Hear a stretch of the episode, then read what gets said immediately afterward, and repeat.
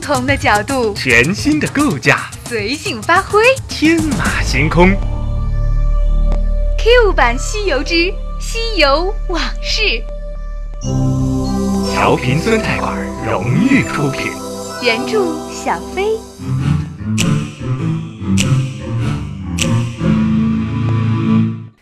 在上一回中，云端，小白依偎在我的怀中，吃着苹果。他的身上散发着百合花的淡淡清香。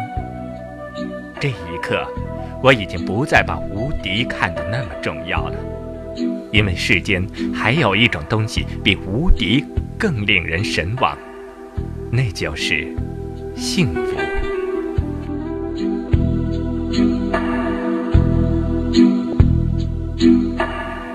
唐三藏挺可爱的，是的，你会一直保护他是吗？是的，我我想我会。等你保护完他，我想和你永远在一起，好吗？好。可是，我不愿意再等下去了。呃，我等了好久好久好久了，我不愿意再等一次了。你，你想？我要杀了唐三藏。这样，你保护他的使命就可以完成了。我的心在一瞬间骤然冷了下来。小白要杀死小丫头，小白要杀死小丫头。耳旁，还能很清晰的听见小丫头正坐在我画的那个圈圈里，稚气的抱怨着：“这个悟空怎么还不回来？去那么久了，早知道要去这么久，我就不吃那东西了。”小丫头现在已经把我当成了生命中不可分割的一部分，这一点我是早有预料的，但我却从没有认真衡量过她在我心目中的正确位置。相隔五百年，终于得偿所愿的遇见了小白，我心里以千百次的许诺，我绝不让小白再等待，哪怕一次心跳。可是，现在小白却说。要杀死小丫头，小白还说，他不愿意再等一次了。耳旁，我还能很清晰的听见小丫头正坐在我画的那个圈圈里，稚气的抱怨着：“都怪我，让悟空跑那么远的地方去。”八戒，你说我是不是很不懂事啊？小丫头自从和我见面的第一天起，就没有和我分开超过两个时辰。现在的他对我早已产生了一种强烈的依赖，而我似乎也已经习惯了被这样一个可爱的女孩依赖着。在过去的岁月里，我辜负了小白太多太多，我已经一万次的发誓，我一定不会再做出任何违背这份感情的蠢事。可是，小白说要杀死小丫头，小白还说他不愿意再等一次了。小白微笑着离开我的怀抱，微笑着朝小丫头正等着我回去的那个峡谷飞去。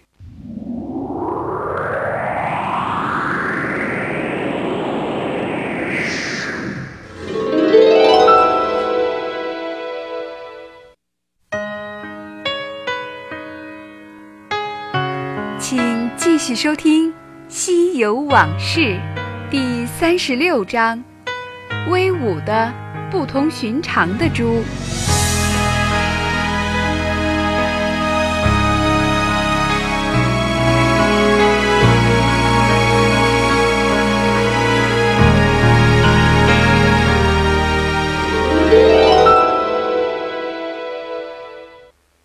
我坐在云端，发愣，然后发抖。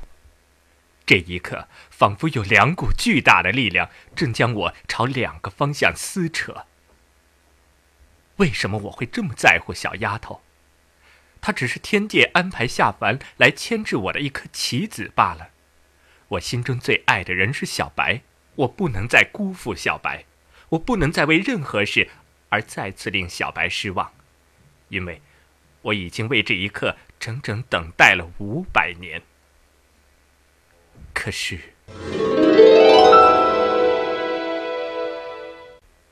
峡谷里，小白向小丫头呆着的圈圈缓缓走来。猪八戒双眉紧皱，沙和尚瑟瑟发抖。小丫头好奇的张望着，哎，那边来个姐姐，哇，长得好漂亮哦！大大师兄呢？难道大师兄已经败了？沙和尚的声音剧烈的颤抖着。猪八戒冷冷的看了他一眼。现在这里已经没你什么事儿了，该往哪儿去到哪儿去吧。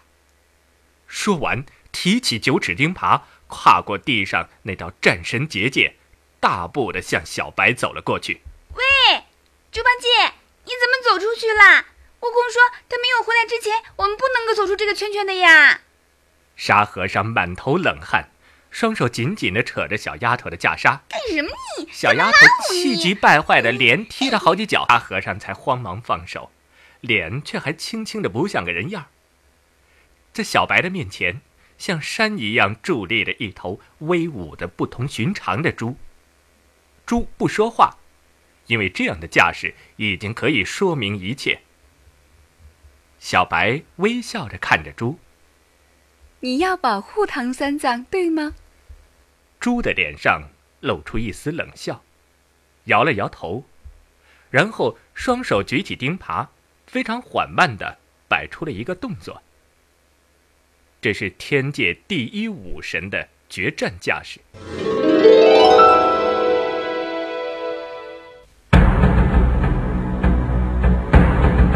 望天，猛然间乌云压顶，电闪雷鸣。在我的不远处，天界的十万水师正擂起万千战鼓。虽然不远，那十万个天兵却没有一个人把目光投向仍徘徊于思想争斗中的我。在他们的心目中，天蓬永远是至高无上的。他们也清楚地意识到，这有可能将是他们这位伟大元帅的最后一战。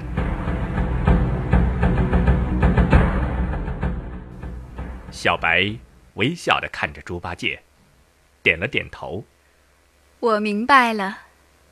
随后，一只雪白的纤手从袖子中伸了出来。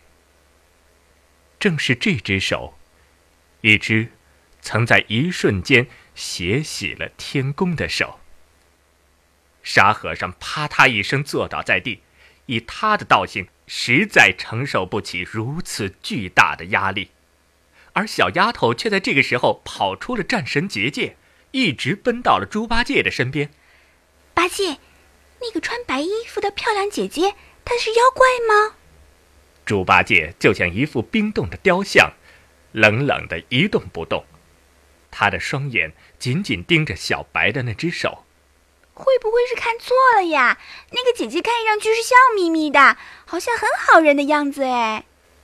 猪八戒就像一副冰冻的雕像，冷冷的一动不动，他的双眼紧紧盯着小白的那只手。你怎么搞的？说话呀！小丫头忍不住抬脚去踢猪八戒。住手！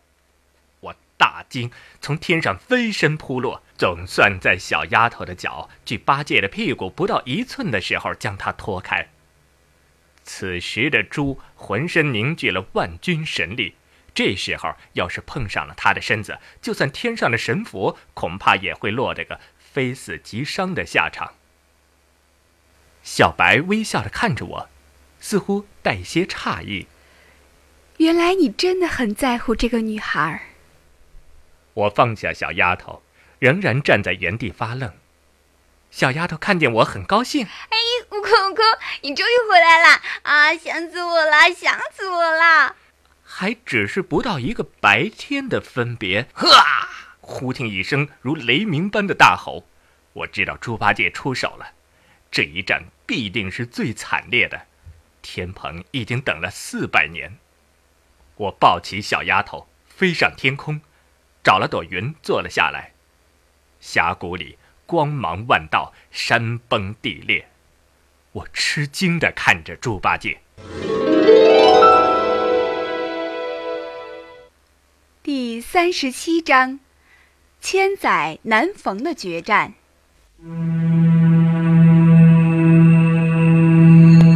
不管眼前挥舞着钉耙的是怎样的一头滑稽的猪此刻所爆发出来的无比巨大的攻击力，仍将令所有武神动容。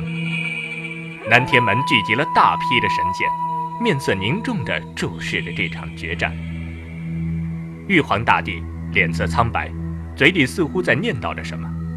西天极乐世界的如来佛紧扣双眉，嘴里同样在念叨着什么。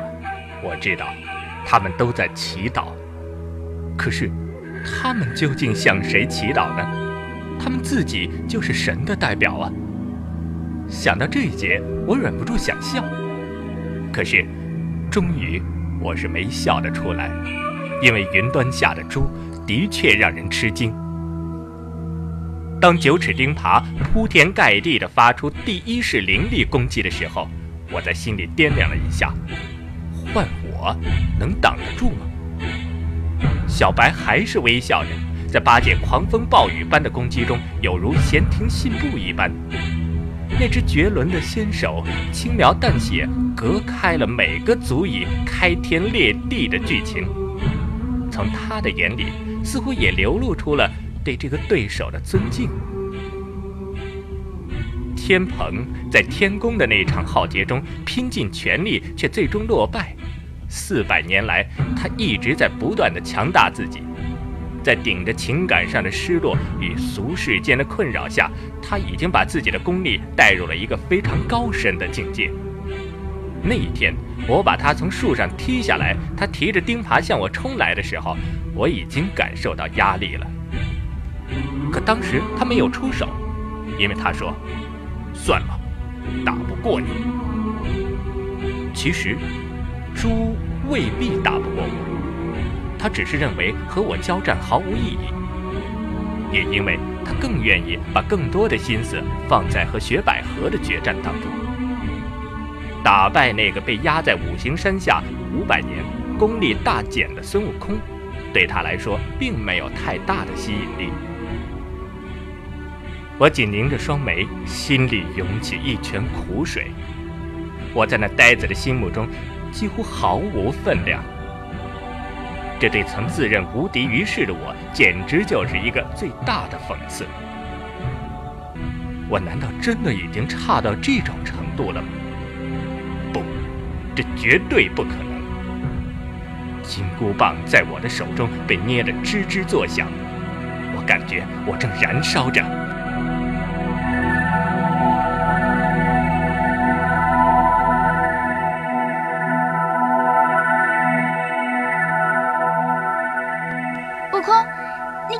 姐姐是谁呀？你认识她吗？小丫头坐在云端，两脚一前一后的摆动着。认识，她是我很小很小就认识的好朋友。我本来想说她是我的女朋友，可不知道为什么忽然改了口，或者是因为我觉得这样说会伤了小丫头的心。是吗？那个姐姐长得好漂亮呀。要是我也那么漂亮就好了。小丫头的两只脚还是一前一后的摆动着。我忽然发现，小丫头这话有别的意思。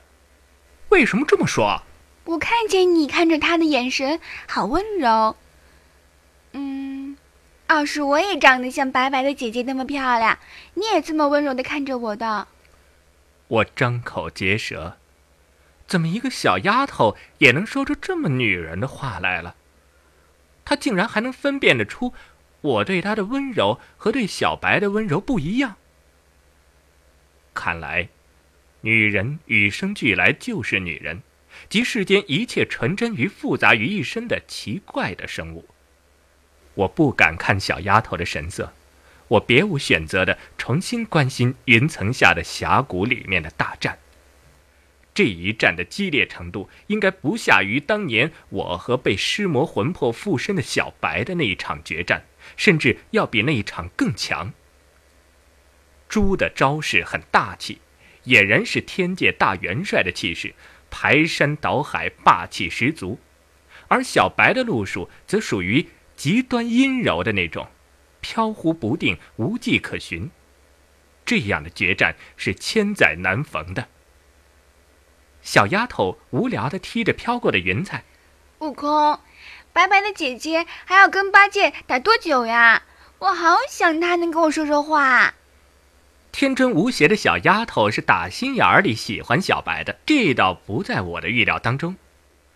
我抬眼看了看小白，小白也正看着我，脸上流露着非常愉快的神情。就在这时，小白忽然猛一挥手，将猪八戒远远震开，然后说：“今天就打到这儿吧，你还不是我的对手。”猪八戒将手中的钉耙垂了下来。低着头，沉默了一阵，终于说：“你是最强的。”小白微笑着看着他，可能下一次你就能超过我了。你现在的实力已经超过了五百年前的悟空。然后，小白就飞到了我和小丫头坐着的这朵云上。小白将小丫头亲昵的揽在怀中。小三藏你好啊，姐姐好。小丫头很开心。第三十八章，小白，出招吧。云层间的战鼓声渐渐消失，取而代之的是一片沉重的叹息声。从这一刻开始，所有以前自认为至高无上的神仙都明白了一件事。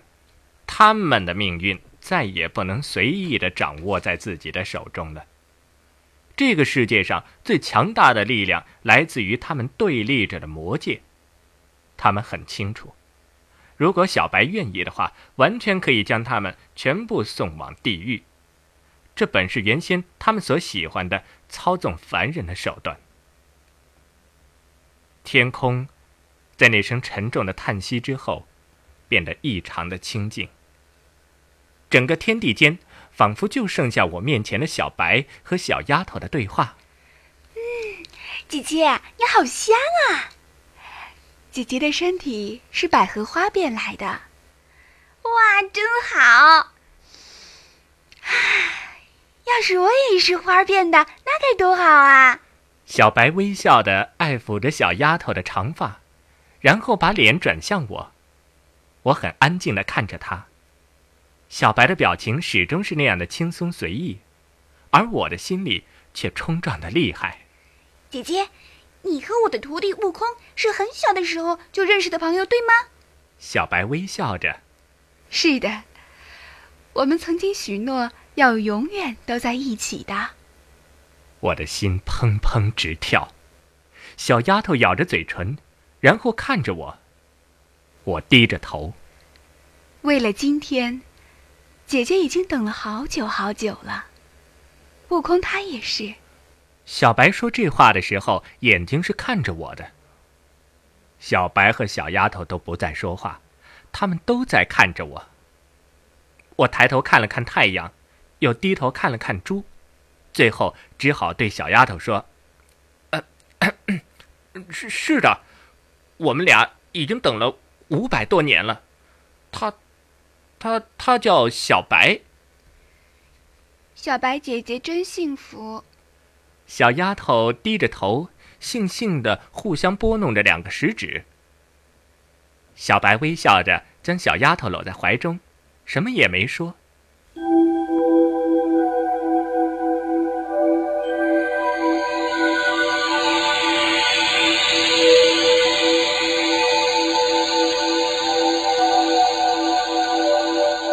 天地一片寂静，时间像凝固了一般。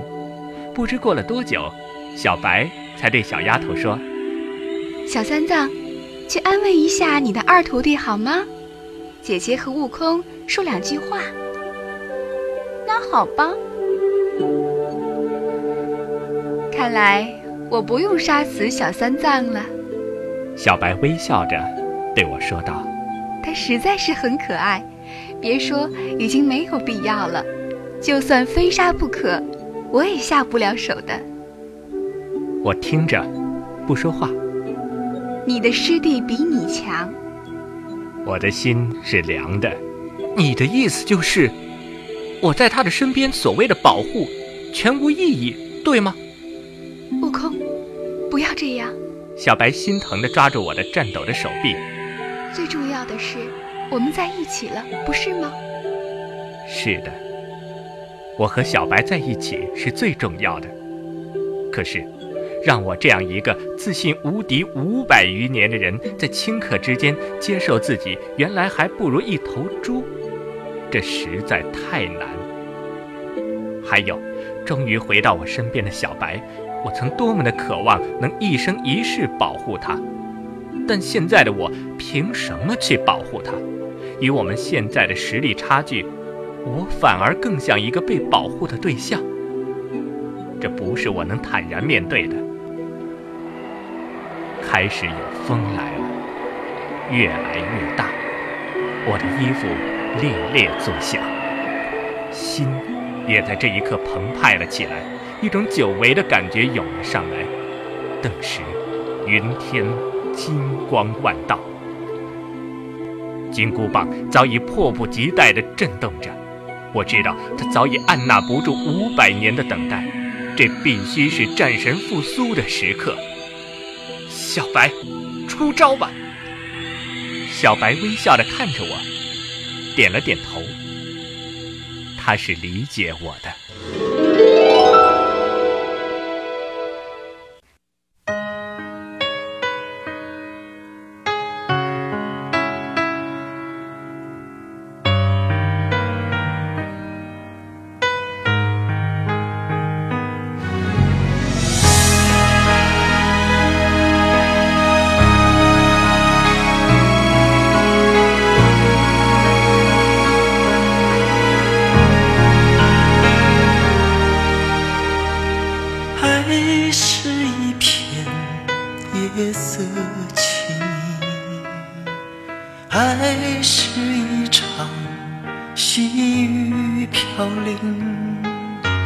还是要等酒后微醺，你才会走进我梦里。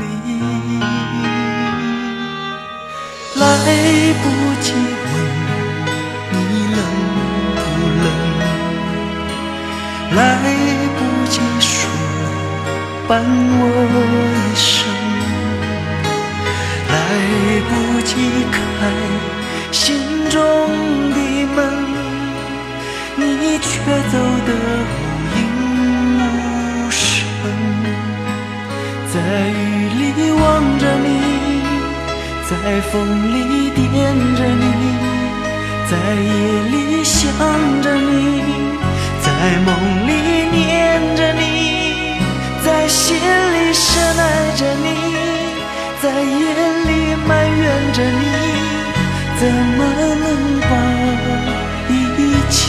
切忘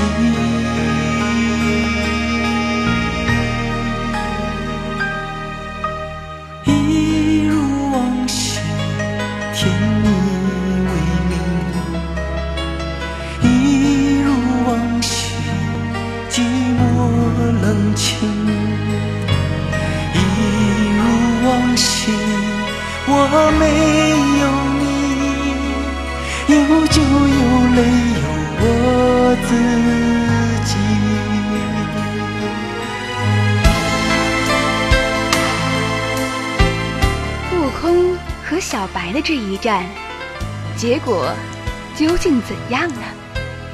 西游的故事又会如何发展呢？请继续收听调频酸菜馆特别节目《西游往事》。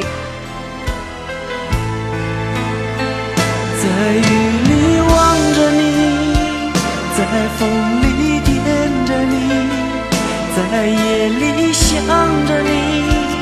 在梦里。